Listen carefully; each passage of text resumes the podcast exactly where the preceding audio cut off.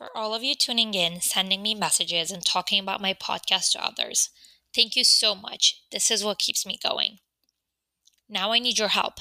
If you've been listening to this podcast, if you liked it so far, I'd love if you could book 15 to 20 minutes with me down on the Calendly link in the episode description. Of course, you'd be compensated for your time with a $10 gift card of your choice. I want to get to know you better as my audience and as a podcast listener, what you've been liking, what you want to know, roadblocks when it comes to persuading people or accelerating in your career, and just what you'd like me to produce more of. My goal is to ultimately make this podcast more valuable and, entertaining to you. If that sounds like you, please, please, please book that time with me below on the Calendly link. The link is in the episode description. I look forward to meeting you. Now, without further ado, let's start talking about some negotiation. Hello, hola, ni hao, salut, namaste, everyone, wherever in the world you're listening to this, and welcome to 100 Sum Game, a podcast where we discuss negotiation, persuasion, and influence. Join me as I interview master negotiators from a new industry each episode and get inspired to get the best outcome for yourself while creating value for your counterpart. My name is Idil. I'm a recent economics and psychology grad with experience in finance and marketing, and I'm fascinated by the power of negotiation to change your life and career. Whether you're an early or seasoned professional looking to accelerate your career, negotiate your value, and tactfully handle conflicts, or simply a curious individual aiming to level up your soft skills, leave your shoes and missed opportunities at the door, and let's get started. Welcome all to my podcast.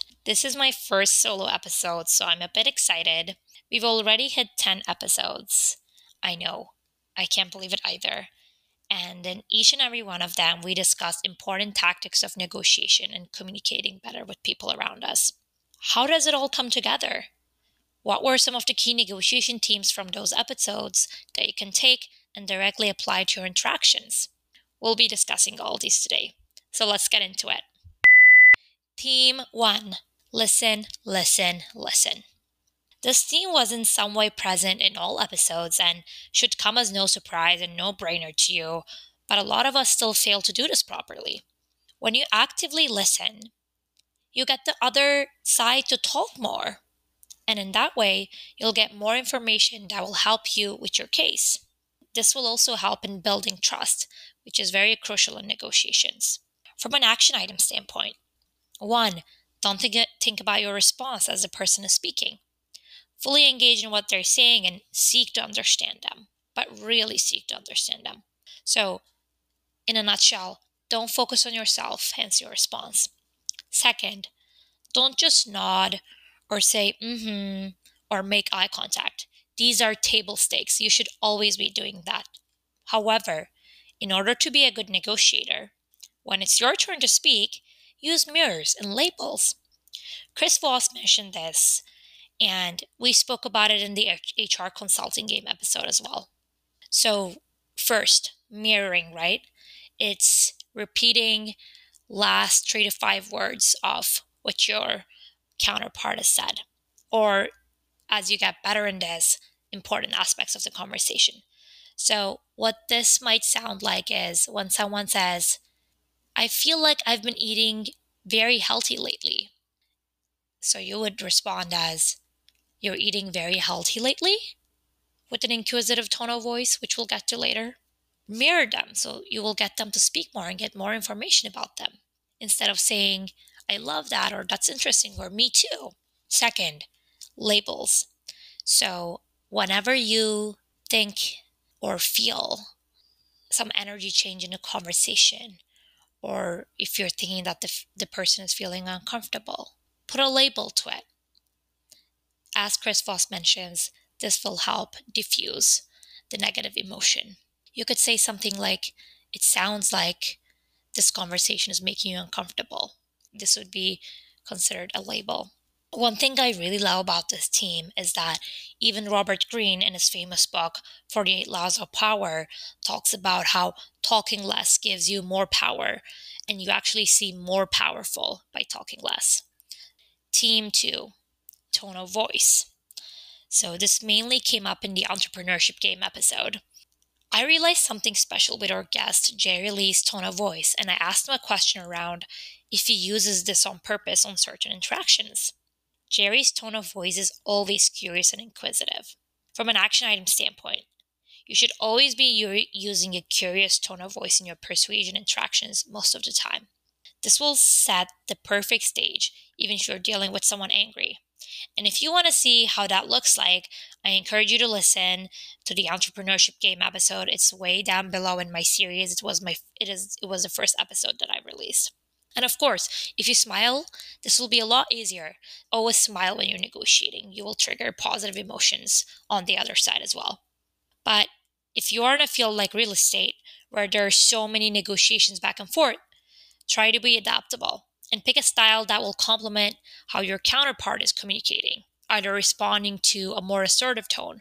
Are they responding to a more friendly tone? So, really try to understand how the other party is communicating and what they will respond to. This insight came from Annie Adinger in our real estate episode, which was, I think, episode number four. So check that out if you want to know more.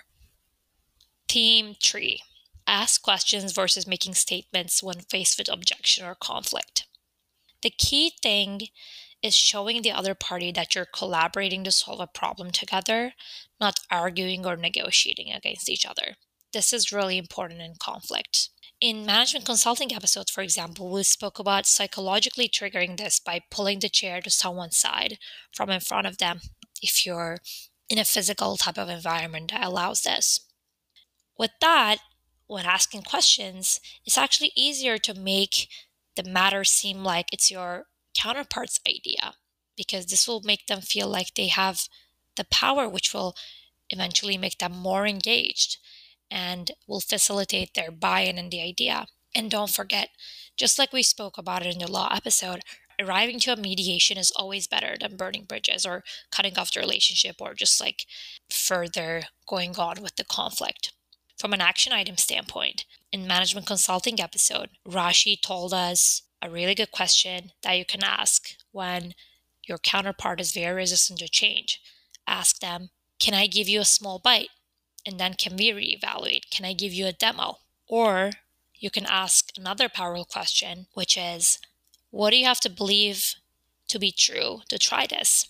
Or, for example, when the situation gets very intense and the other, other party is very angry or they're just like they're tapped out what you can ask is what's the most important thing to you that you walk away from this conversation right in hr consulting episode we spoke about this or you can say what's an area you think we can meet in the middle team 4 audience first mindset so you have to tailor your approach to what your counterpart cares about not what you care about or not what you want to do because people care about what's in it for them. Think about yourself, right? You always care about when you hear something, what's in it for me? Why should I do this? Why should I prove this?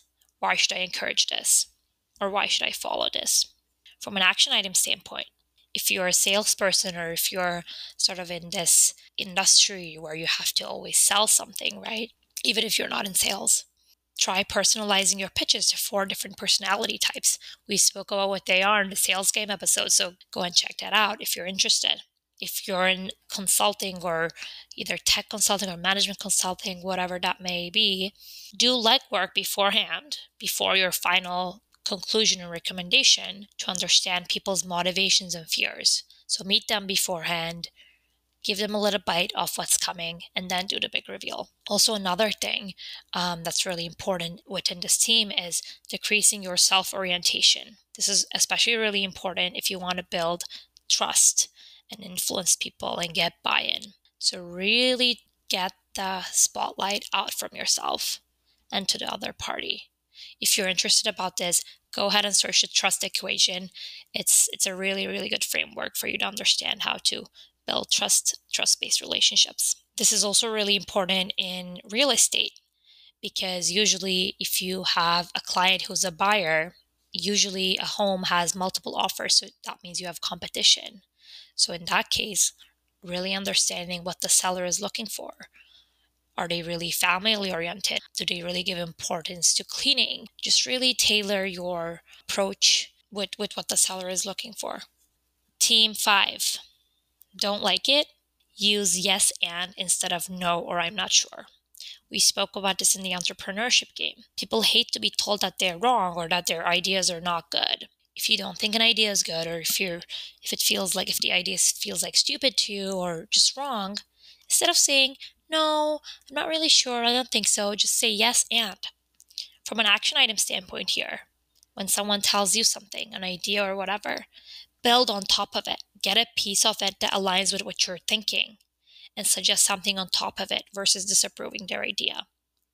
Team six, be authentic to build trust and rapport. We spoke about this in the social media game. It's really important to connect people on a personal level. And in order to do that, you need to tell stories, right?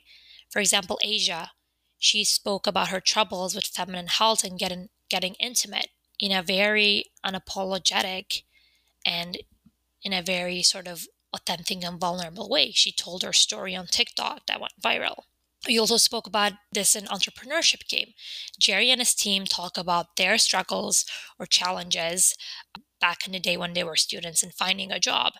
And this is how they connect with their audience because they're, now they're relatable to their audience. Now they show them a way of getting to where they are. They show their audience that we were here, we were in point A, and we went to point B. And you can do that too. And also in law game, we spoke about something similar, convincing jury. Juliana, who's a very seasoned lawyer, talked about how people respond to narratives from an action item standpoint. Yours your story of how you went from point A to point B to inspire people and joining you along the journey. This is really important. Show them how you changed. Show them the steps that they can do to change. Especially if you're a social media content creator, don't shy away from being vulnerable. Encourage other people to share their stories as well, especially if you're in a situation where you're talking at them, not talking with them. So that's why this is so relevant. So for creators and, and digital nomads, give your audience a platform to also share their stories and join you in the journey. Team seven, data is your friend. So again, we spoke about this in startup marketing game, where we saw that the team has done experimentation to pitch that influencer marketing is actually a very good idea. We also spoke about it in the law game where we said that it's really important to benchmark everything that you're asking for. And something really good that Juliana has said is something is reasonable if you can provide reasons for it. So, from an action item standpoint, think about doing experiments and gathering proof that can support your case. Have your rationale ready and influencing people, having them trust you and persuading them will be a lot easier. Team eight, try to get other people to vouch for you, right? We also spoke about this in um, startup marketing game. So, someone like an influencer using a product, talking about its value, talking about its um, benefit, etc., unlocks a lot more value in terms of convincing the consumer than a brand promoting its own product. Because now you have this person who's vouching for your brand, and then you have thousands people getting influenced by that and hence will be vouching for your product as well. Even if you're like trying to get a promotion or salary boost, it's important to start building those strategic relationships in the company with decision makers so that you have supporters that know you and want you to get promoted. So, what's happening here, right? You're having other people vouching for you to get that promotion.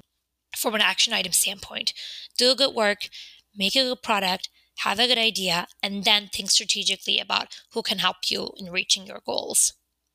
Team 9 Simplify, simplify, simplify. This is especially true if you're in more of a technical field, right? You can't influence people if they don't understand you. People don't always know the nitty gritty details of your work or idea. In other words, they might not be speaking your language. And there's also a design and systems principle that I love that reflects this idea. It's called KISS principle. Um, some of you might know this. So basically, it reads as keep it simple, stupid, right? KISS principle. Um, it applies to everything because it's just so, so crucial in getting people aligned with your idea, getting people to follow you, influencing people, and persuading people. From an action standpoint, know who you're speaking to, know your audience, speak their language, and simplify ideas in terms and in very simple terms that they can understand. As a software engineer, Mohammed Khan said in the software engineering game episode, if your idea is complex, translate it to a higher level problem. Right? For example, he gave the the example of a lambda function, something happening in the background that was very technical that I don't even remember now. But the higher level problem was the website wasn't loading because there was an authentication error. So anyone and everyone can understand this. Whereas if I tell you lambda function, if I tell you like X code, Y code, this bug, that bug, only a small amount of people can understand that. So really think about it and really think about how you can simplify your argument or your idea or your case to influence people. And last but not least, Team 10. Everything is negotiable. So, these past 10 episodes, I've asked value creators from different industries all these questions, all of these cases where they've negotiated. How did they overcome this, these very challenging situations with negotiation and persuasion? whether that was salary negotiations, whether that was contract negotiations or feature prioritization or convincing a customer, a consumer in an oversaturated market like TikTok. But the value creators showed you, and hopefully now you're also inspired that actually everything is negotiable if you have the right approach, right tone of voice, right body language, and if you're using the right words. From an action standpoint here, realize that you have value in what you bring to the table. A lot of us, me included, we have a lot of difficulty um, convincing ourselves, if you will, that we have value and we actually bring something to the table. So, really figure out what that is, believe in yourself, and show the other person that you're capable of executing that thing that you're offering. And second, here, confidence sells. Confidence sells in every every every situation. A lot of it is poison i agree. Um, that will make you literally unlikable to the other party but the sufficient amount of confidence is so key in getting you to unlock so much value and get what you want this was it, y'all. These were the 10 most influential teams from the first 10 episodes of 100 Sum Game. I really enjoyed doing this first solo episode. You'll see more solo episodes from me down in the line, down in my podcasting journey. Um, and a lot more episodes are coming where we'll be covering negotiation in different industries and persuasion. And I'm so excited to release them and to inspire you in your career and honestly in your life. Thank you so much for tuning in, and I'll catch you in the next episode. All right, all right. I hope you took as much valuable information as I did and more. My name is Idil, and you have listened to an episode from 100 Sum Game. You like it here? Go ahead and subscribe to 100 Sum Game on your preferred platform. While you're at it, I'd love to hear about what you're thinking of this podcast, any episode requests, or further feedback. It'll help me make this podcast better for you. Thank you so much for tuning in, and I'll catch you in the next episode. Peace.